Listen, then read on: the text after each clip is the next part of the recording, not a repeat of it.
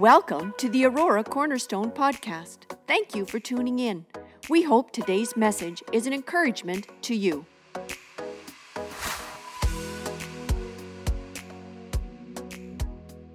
I invite you to take your Bibles with me this morning and turn to 1 Kings chapter 8. Again, I welcome those joining on live stream. Welcome this morning to our service.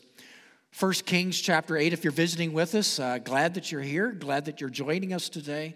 Uh, hope that you are just able to feel at home and that this is a part of your family. We invite you and encourage that. 1 Kings chapter 8, and we just finished the song, Here I Am to Worship, Here I Am to Bow Down. And I want to ask the question what is worship exactly? Now, you don't have to speak out loud. I know sometimes I solicit, you can just yell, yell it out. But, but I do want you to think about that for a moment before I go any further. What exactly is worship? We talk about it in church. Uh, it's an expression that is uh, uh, an expression used for the crown, your worship. But what exactly is worship. It's tossed around. That word is used very almost frivolously. What's worship? And today I'm, I'm going to take a bit of time because I believe that if, in, in regard to my understanding or my improper understanding of what worship is, is a direct link to, link to my experience with God a lack of experience could be a lack of understanding could be a lack of something that we're just we, we're not getting or i don't understand. But if i do understand it and i'm able to then grow from that understanding of what that implies maybe it will take me into a whole new world. And i trust that that will be the case. So 1 kings chapter 8 i'm going to come back to that text but if you were to read that whole section which we just don't have time chapter, if you were to go back to chapter 5, chapter 6, chapter 7, then in chapter 8, it tells the whole story. I'm just going to, in about three minutes, try to tell you what's happening in 5, 6, 7, and then into our text today, chapter 8. The guy's name is Solomon. Solomon is the son of who? David. David was probably, arguably, maybe the greatest king Israel has ever known, the greatest leader Israel has ever known. The city of Jerusalem is still referred to today as the city of David, Mount Zion. It's, it still refers back to the great King David. Now, David's beginning came up out of very humble means. David came to the place that he not only encompassed uh, the, the land that we now know as Israel, but they were the largest kingdom of the day. And in that day, David, of course, was a man of, of worship. You can't but go through the book of Psalms, and as you go through the book of Psalms, you will see a lot of the hymns that came from David. They're not all hymns from David, but there are a number of them. And if you have a Bible, you'll often see at the beginning a, a psalm of David, a song of David, a psalm of David. Many of them are. And you get an idea about this guy, David. You can read of David and, in the end of Samuel in the early part of Kings. You, you get a picture of David. But I don't want to spend time talking about David. I want to talk about his son here, Solomon. To say Solomon was born with the silver spoon in his mouth is probably an understatement. Solomon did demonstrate the same humility that his dad, his father David, demonstrated on the throne. David was considered a humble man. And when Solomon was given the throne, when David turned it over and there was the great inauguration of the new king, Solomon, his son, he began in very humble ways. Solomon, when he began the leadership in Israel, he chose he chose God, he chose worship, he chose relationship with God over simply wealth. He wanted God. There's a humility there. You read through the Proverbs, you get an idea of his early writings.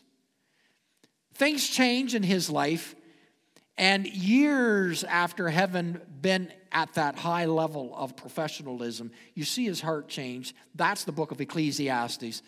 That's for another day.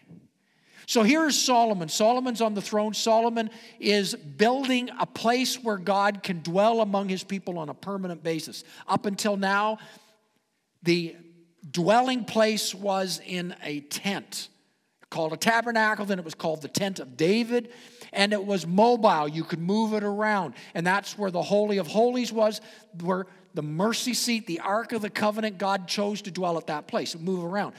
But God spoke to David that he would dwell in one place. And David had declared that it would be in what now we know as the city of Jerusalem. If you were to go there today, you've seen pictures of the Dome of the Rock. Uh, now, that is not a Jewish building, but at the Dome of the Rock is where the establishment of the temple was built. It's where the dome now stands. And it's there that David knew there would be a permanent dwelling place called the temple. But David wasn't allowed to build it, but he got a lot ready. He spent years getting things ready. And then he passed it off to his son Solomon. Solomon came in, and Solomon began to prepare to move into the temple. And, and this was a place of worship. Now I'm leading somewhere.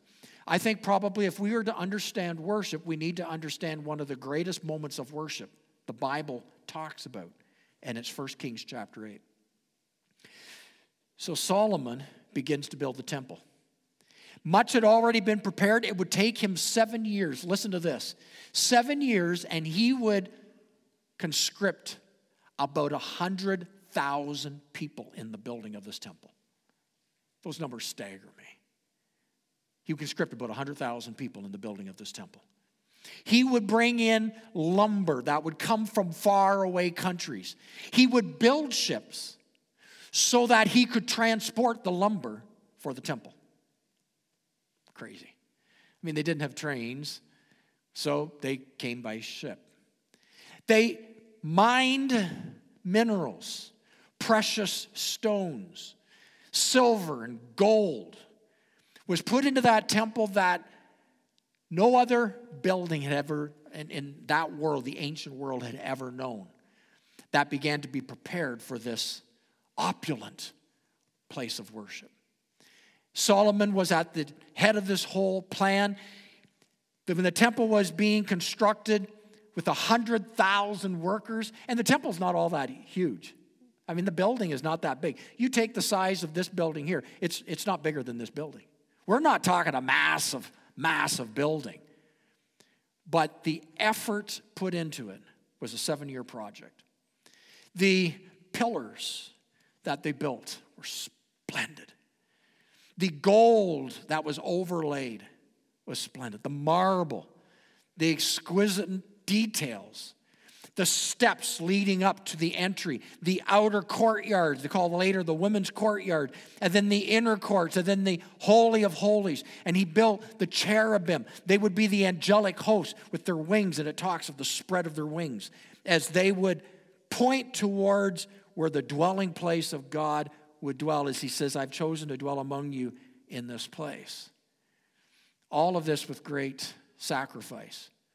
The amount of sacrifice that took place there, the cost of materials. One of my commentators, when I looked at it, estimates if that temple were constructed today with what David had prepared, seven years of Solomon, 100,000 laborers for seven years, it would equal $4 trillion. No small task. No small task. And then as they came to the week of the inauguration, before they would bring in the great Ark of the Covenant, they began to bring sacrifice on the altars and offer sacrifice to God. How much sacrifice? Oh my goodness. This boggles my mind. 22,000 cattle were slaughtered, 120,000 little lambs were slaughtered for the dedication of the temple.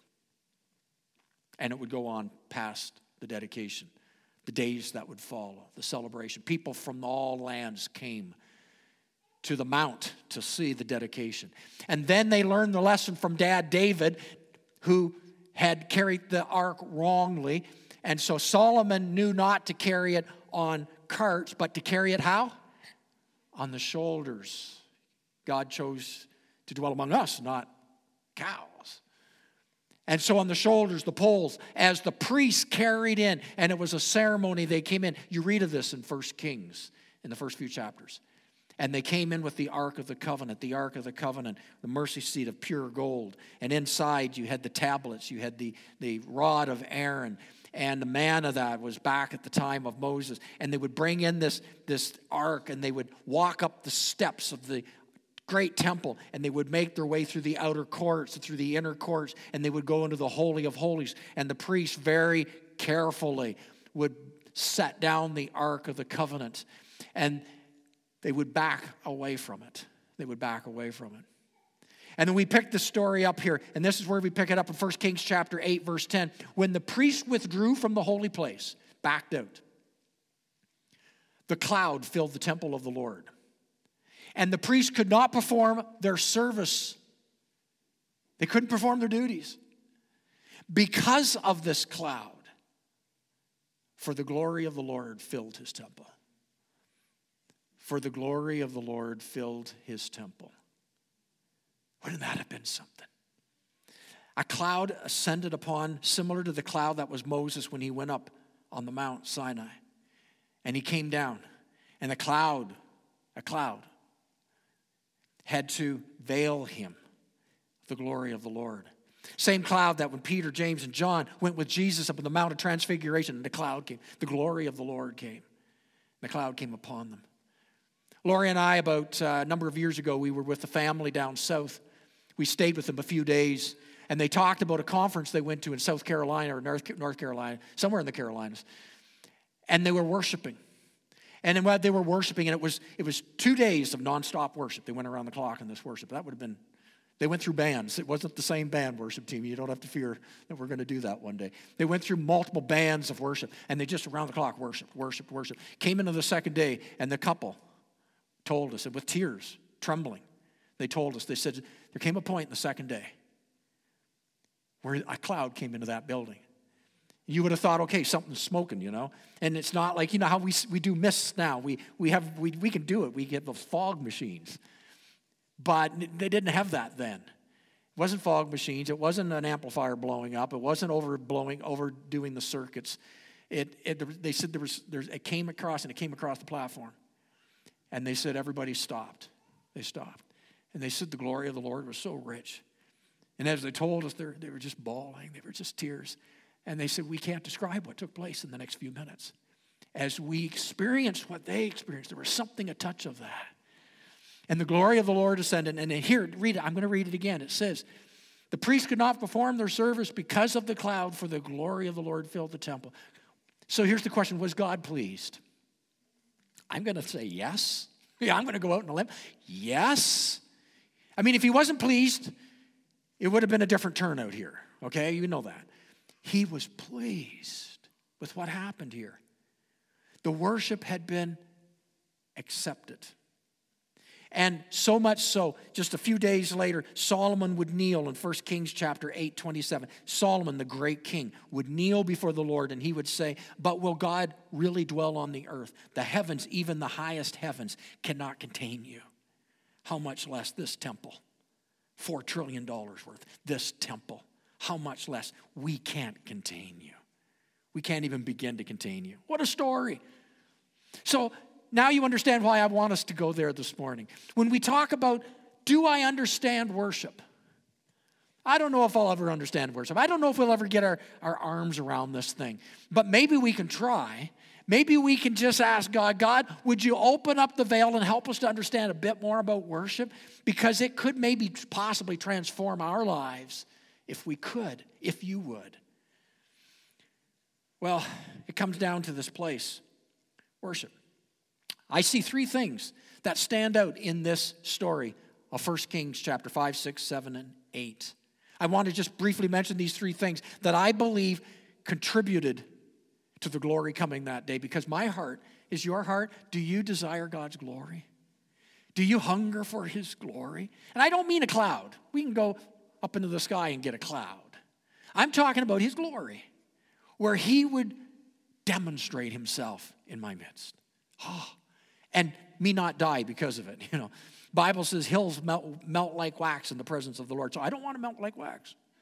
So if he's coming, I want to continue to live and talk about it afterward. Okay? You know what I'm saying? So, what will it take for his glory? For his glory to be revealed. I see three things that come out of this story in 1 Kings chapter 8. Number one, there was a material declaration of worth. A material declaration of worth is made in the enormous investment the structure represents. All of it being direct result of offerings brought by devoted worshipers of the Lord. There was a material exchange. Secondly, I see that on that occasion there was a spiritual declaration as well. A spiritual declaration of worth is seen in the overwhelming number of sacrifices offered that day as they sanctified this new house to God. All the animals were slain. And thirdly, I see here a conceptual grasp of God's worth. And it's evident when you continue to read the rest of chapter 8. Again, we don't have the time to do it, but Solomon will roll into a number of prayers on this dedication day. And if you read his prayers slowly, meditatively, oh, they're, they're beautiful prayers. You will see as you read through, he is trying to describe the grandeur of the God he worships, the grandeur of God. So I come back to our question this morning Is the worship I bring, is the worship you bring before God worthy to be given to Almighty God? Because I'm going to suggest there is unworthy worship. And unworthy worship is not accepted. There is such a thing as unworthy worship. So let's just take a moment to talk about it.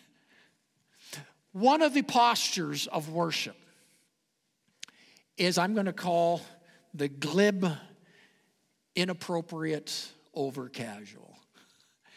And I, it's where he's just buddy. He's brought down to be reduced to something I feel I can better handle and control. Now, really, when you think about it, if he is truly God, the creator of all things, the maker of all things, if he's the God of the universe, all powerful, all present, all, all to be glorified and worshiped, if he is all those things, then the whole concept of reducing him is kind of weird. How can I reduce God?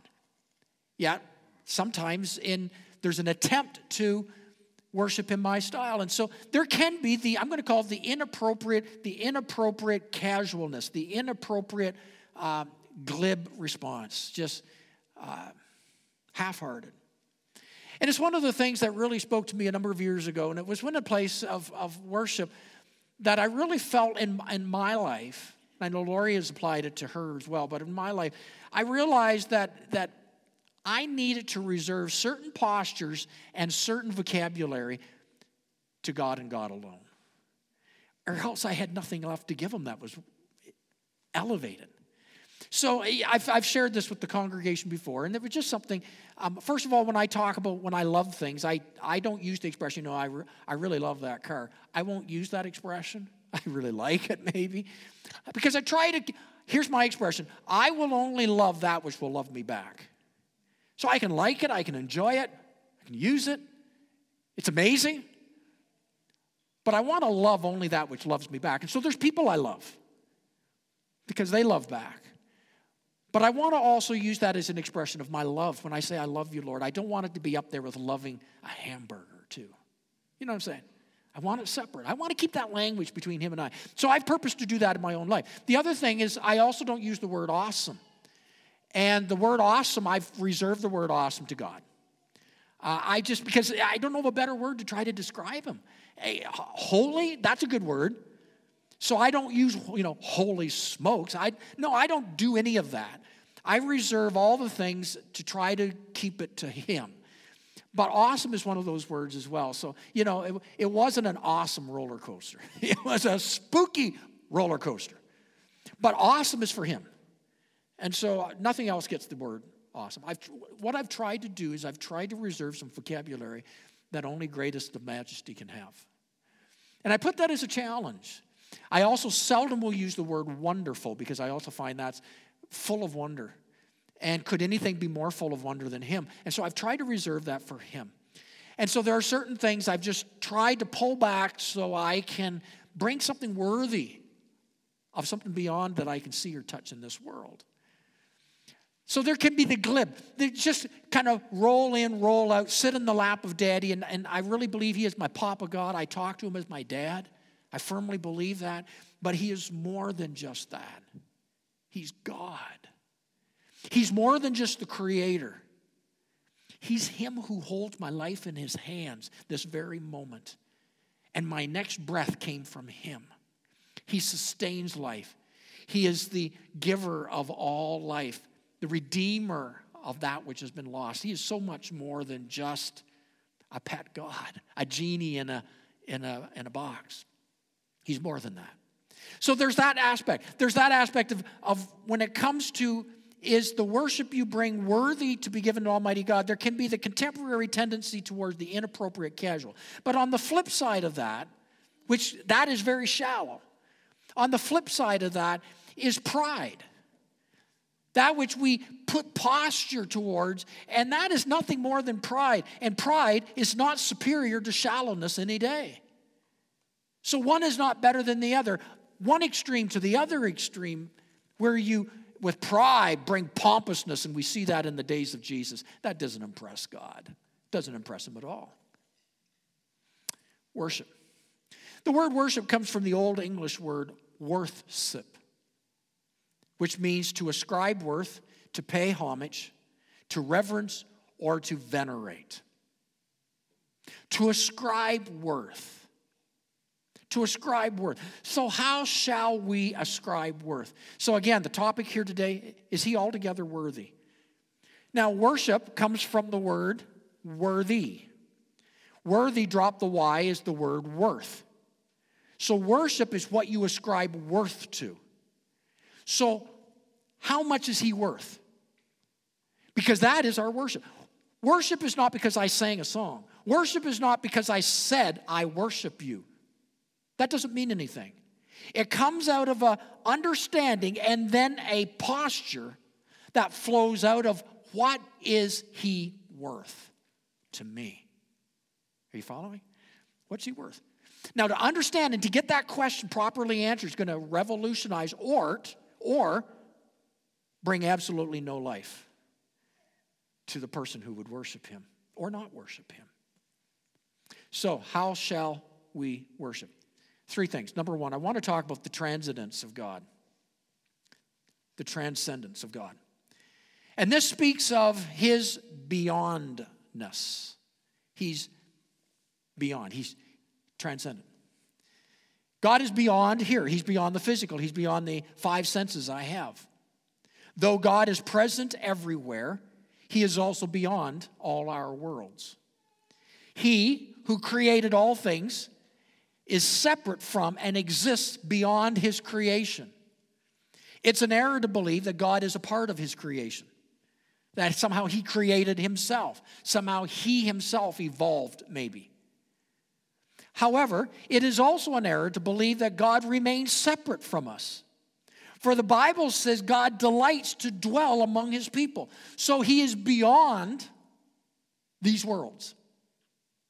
Yet he chooses and delights to interact with his creation. Hmm. God attributes the, the things of who he is. He's an interactive God. Now, we put that up against deities in the world. He's our Jehovah God, Elohim, is interactive with us. That's why it's appropriate on Sunday during times where we're worshiping. It's not uncommon for the song leader to remind us what it is we're actually singing. It's not wrong to do that at times. It's not wrong to just point out in a particular song did you just see the words? Did you understand the words we just sang? Because He is holy, He's beyond, He's great, He's majestic, He's He's above and beyond. And then other songs, it's like He dwells among us. He is with us. He loves me. He's my helper, my guide, my comforter. And we sing both. And it's okay as we try to fathom He is here, and yet He is a great and awesome, holy God. We sing of those things. Remember somebody telling me years ago that Christians never more lie than when they sing their songs of worship. And I've been conscious of that. The songs I sing, do I really mean it, or are they just songs sung? Because sometimes we're singing songs that we have no plans to ever do when it talks of some commitments we make through our songs. Sometimes we point out in the songs things about who he is. And when we do this, it brings expression to the words about to be sung. So when we sing them, it's like, oh, now, yes, Lord, I now agree with those words. Living worship can set a flame when sparked with understanding the attributes with God, can set aflame your faith. It just bursts into fire when it becomes living worship.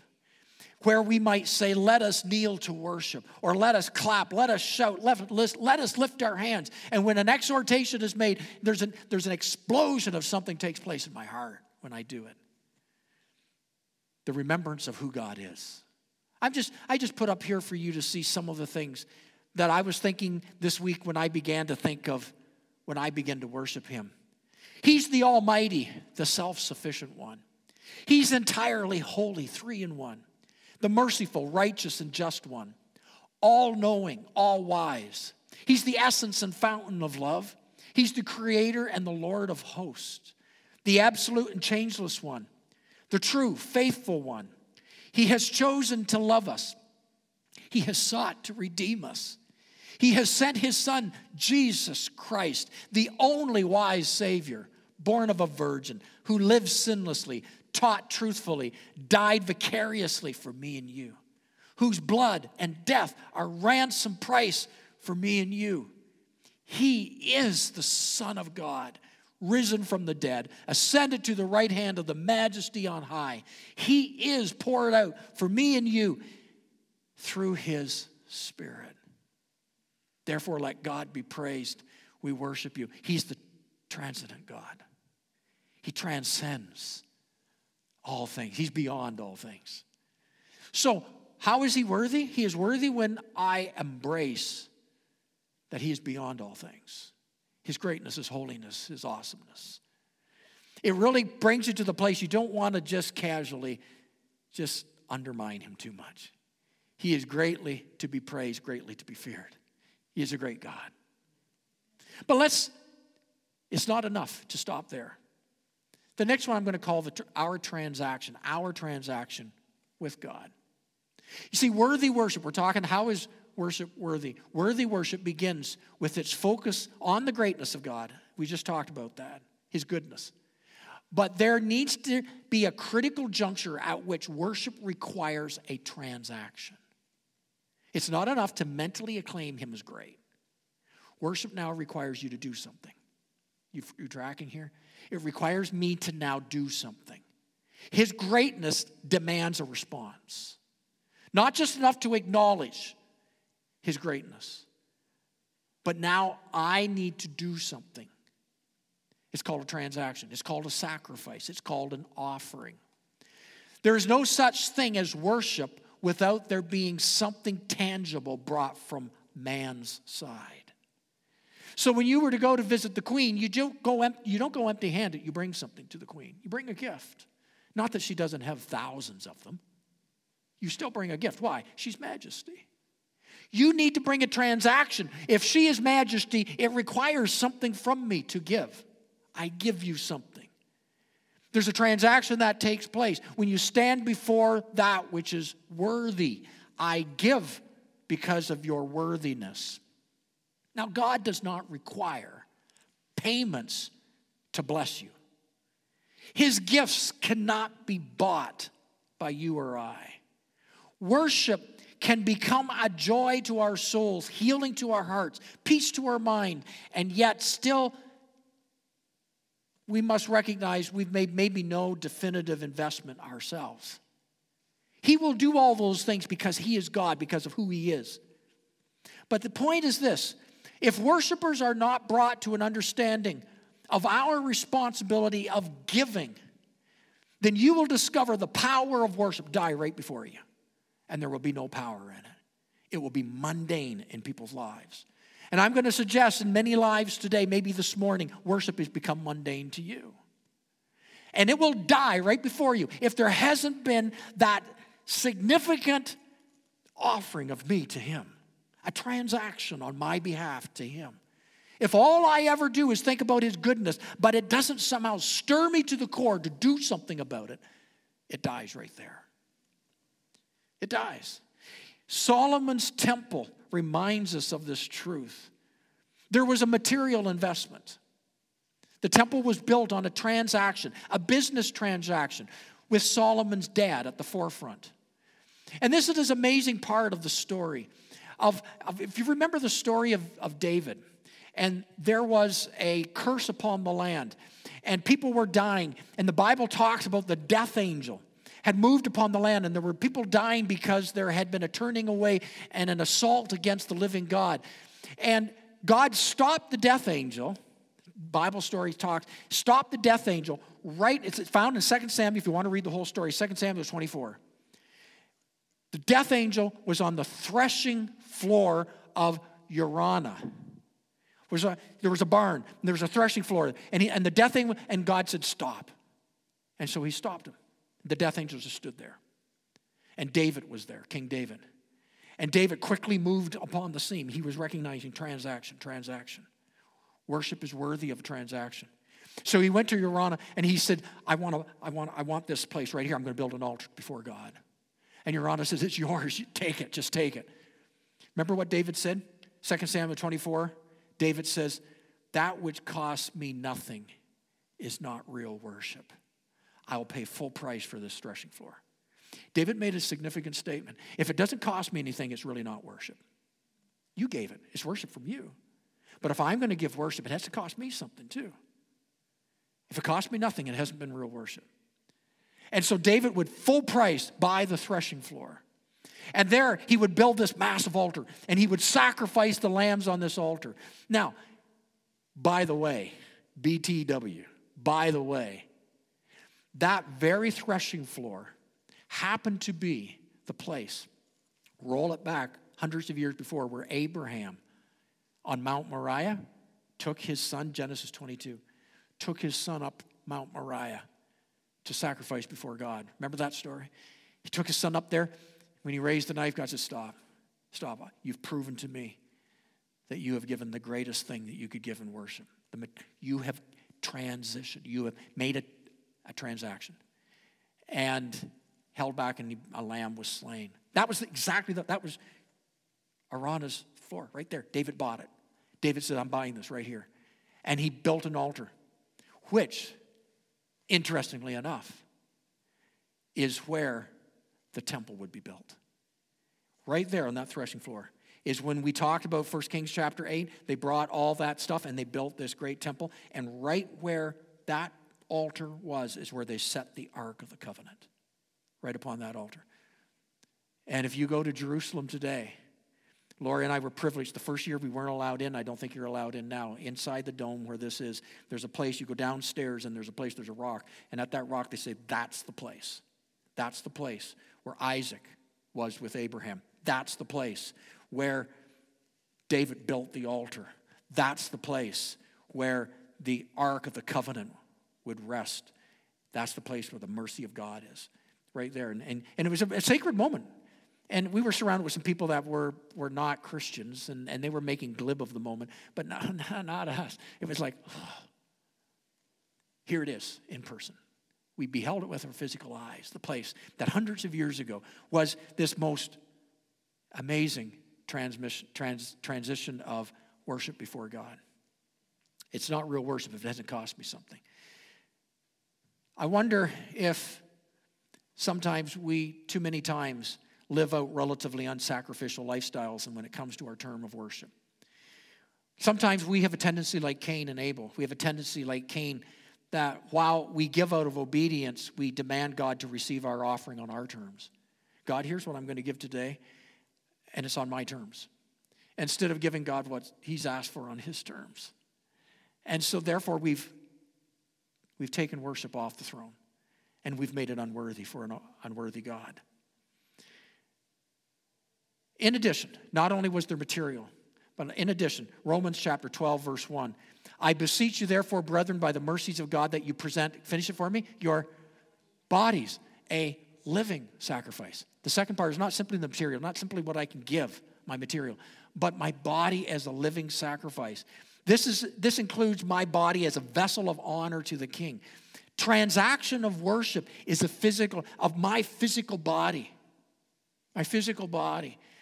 I became very aware that although I find it extremely comfortable to stand with my hands in my pocket, and I do, when I'm talking to you, I'm often, you know, sometimes Laurie, somebody come up, get your hands out of your pocket, right? I just find that really comfortable. Or I also find it very comfortable personally because I find my shoulders, my arms heavy. You know, just I'll do that, takes the weight off my shoulders. I'm not like fed up with anybody. So I know somebody's probably going to tease me next time I do this. But I'm not fed up with anybody. I'm just I'm just resting my arms. They're heavy. Okay, but I'm very conscious that when I bring my worship before him, I don't do that. I'm very conscious of that. I'm very conscious that when I was a child and we would in school, we would have the anthem, O Canada. You stood beside your desk. You don't put your hands in your pockets and you don't fold your arms. You sing O Canada with your hands down on the side. You stand on guard. I stand on guard. And to this day, we still, a, couple of weeks ago, we sang O Canada when they had, had the appreciation service. And still, the expression, I stand on guard. I don't sit, I don't lay down, I don't recline. I, I stand, stand for the anthem. And then back in the day when we used to God Save Our Queen, you would also stand and you didn't sit, you would stand. And whenever majesty comes in, you would stand. We still operate that way as a Commonwealth nation. If you go to court and his honor comes in, what do they ask you to do? Would everyone stand? Why? Because he represents the, the crown, he represents the throne when our mayor comes in, when, when somebody who is of his worship comes in, our PM, our MPP, um, when come in, we, we stand because it represents the throne, it represents the crown. And so we give honor to that, we stand. And there's an expression of that. It's a physical expression. And I've come to appreciate that maybe we've lost some of the awe to that, but the physical expression, there's, it's not lost on God though.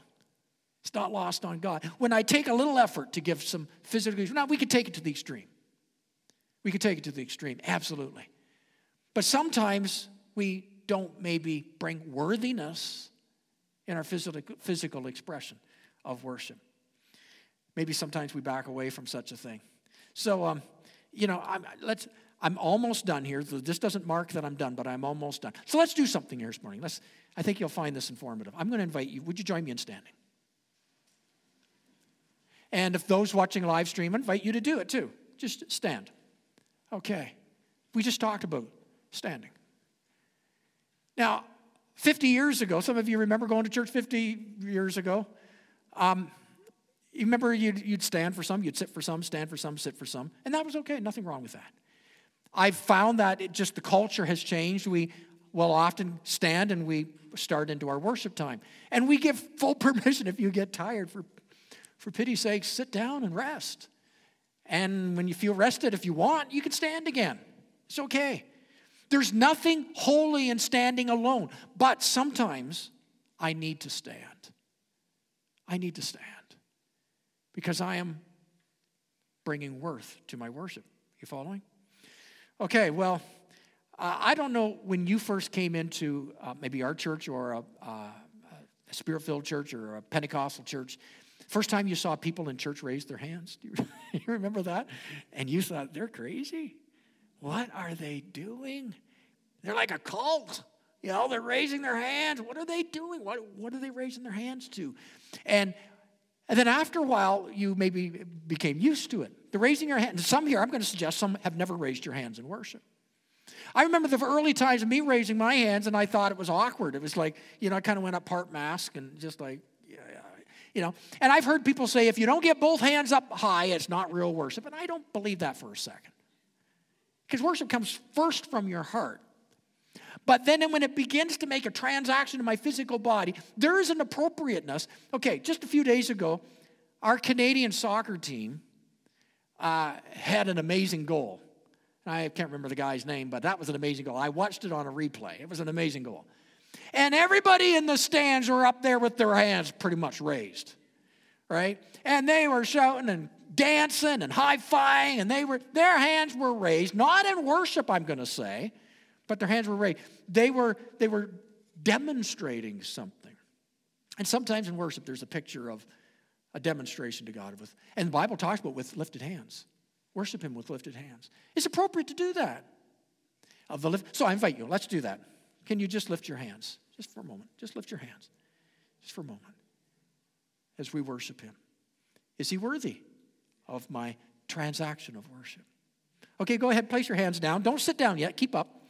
Um, applause. Applause. Now, the same game, they were clapping, they were rooting, they were hollering an applause. And the other thing of applause, and the Bible talks about it, not only is, you know, worthy, I bring worth, you know, great, great goal, you know, great worth, but, but it's also, clapping is also seen as a military. Back in the day, they would clap as they go to war. They begin to clap. Extremely intimidating if you got 100,000 coming towards you clapping like that. Really intimidating. And it was like the enemy is defeated. And they would clap. It's defeated. The enemy's defeated. And they would, they would clap as they begin to go in, and it's just intimidating. And there's times where we just need clap and honor to him, but not just for what he does. Sometimes we just clap, enemy, you're defeated. You're defeated in my life. I declare. So why don't you just go ahead? Let's express it to clap. Go ahead. All right. Okay. Now, not to be undone, shouting. Shout to the Lord with the voice of triumph. Shout to the Lord. Now, another thing of war, it was not only a victory, shouting, woohoo, it was also you begin to shout as you went to battle. My kids took uh, Taekwondo, and they were taught that when you kick or punch, that there comes a verbal. It does a couple of things. It gives you added strength. To me, I'd be, you know, I don't know, if, but maybe gives you added strength, just that energy as you go into that kick or whatever. But it also scares the jeebies out of the person you're coming at. And and you know, it does like a two-found thing. And the shout, the shout. And there's times just to shout to the Lord, to lift my voice, to shout to the Lord. Now, I'm not going to ask you necessarily to do that, but let's do the last one. It talks about kneeling before we do that, kneeling before Him. Another expression that God says, He invites, worship me in kneeling. Worship me. And this is bringing, what are we talking about? Bringing worth to worship. The kneeling means nothing all of its own. But when you kneel in honor of worth to Him, it means a lot. So, in just a moment, I'm going to invite you, if you can, if you can't kneel, that's okay, then just invite you just to sit down and do this. But if you can kneel in just a moment, and I want you to kneel, and what we're going to do, we're going to kneel, and I'm going to invite you just for about, I'm going to time it for maybe about 10 seconds. Just close your eyes. And I want you just to, not out loud, just in your heart, whisper to the Lord, you love him. With sincerity, you love him. And just in silence, just whisper to the Lord. So we're going to kneel. Take about 10 seconds. And in that 10 seconds, don't look around. Just whisper to the Lord you love him. And then I'll ask you to come back up. Okay, can we do that? Let's try that. Go ahead.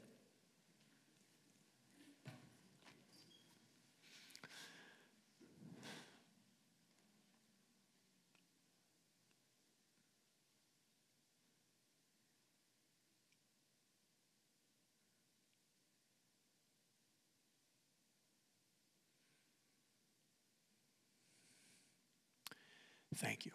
You may stand. You may be seated, actually. You can go ahead and be seated. Now, I'm going to ask something. How many of you felt something when you were kneeling and you said that to the Lord? How many felt something? Okay, a number of you did. You don't have to put your hand up if you didn't. A number of you did. It's okay if you didn't. Here's the point when it comes to bringing worship, there needs to be a transaction. Materially, if I, if I withhold what represents me financially, then I withhold worship based on my demands of Him. But also, if I withhold physically from Him, then I have reduced His worthiness to be worshiped. And part of my expression, when I lift my hands, when I shout, when I clap my hands, when I kneel or stand before Him, is not simply to change position. It is an act of expressing worthiness to God. And I thought we'd have a little fun this morning going through that. But it is, it can be very life changing when you actually do this. What took place in 1 Kings chapter 8? There was a transaction that took place. And God was pleased and his glory came. Again, remember, we're trying, God, what will it take for your glory to come? It will take the worthiness of worship to bring his glory. Now, the last one, we talked about the, he is transcendent, beyond the transaction is I have to bring something materially and I bring something with bodily form when I worship Him. But lastly, the transformation. Because there's a transformation when it comes to worship, the transformation before God. When He touches me, He transforms me. 2 Corinthians chapter 3 verse 17 Now the Lord is the spirit and where the spirit of the Lord is there is freedom. When he in worship begins to demonstrate himself, there will be victory, there will be freedom, there will be joy, there will be passion, there will be something take place of a transformation in you. He transforms us. He lifts us out of that and brings us to life and life everlasting. He begins to change our hearts. There's a chorus that I continue to sing to this day. We're not going to sing it this morning, but the chorus goes like this When I look into your holiness, when I gaze into your loveliness, when all things that surround me become shadow in the light of you, when I found the joy of reaching your heart, when my will becomes enthralled in your love, when all things that surround me become shadow in the light of you, I worship you. There's a, there's a transformation taking place. When these things become reformed in the light of Him, worship, worthiness of Him comes forth. I worship you. And then expect His glory to come down. Expect His glory to pierce your heart and your soul. Expect His glory to bring transformation to us. No longer our ways, our selfishness, our pride, our will, our pursuits get transformed. He invites us into that place of His glory. The worthiness of worship. Is He altogether worthy? Is He altogether worthy?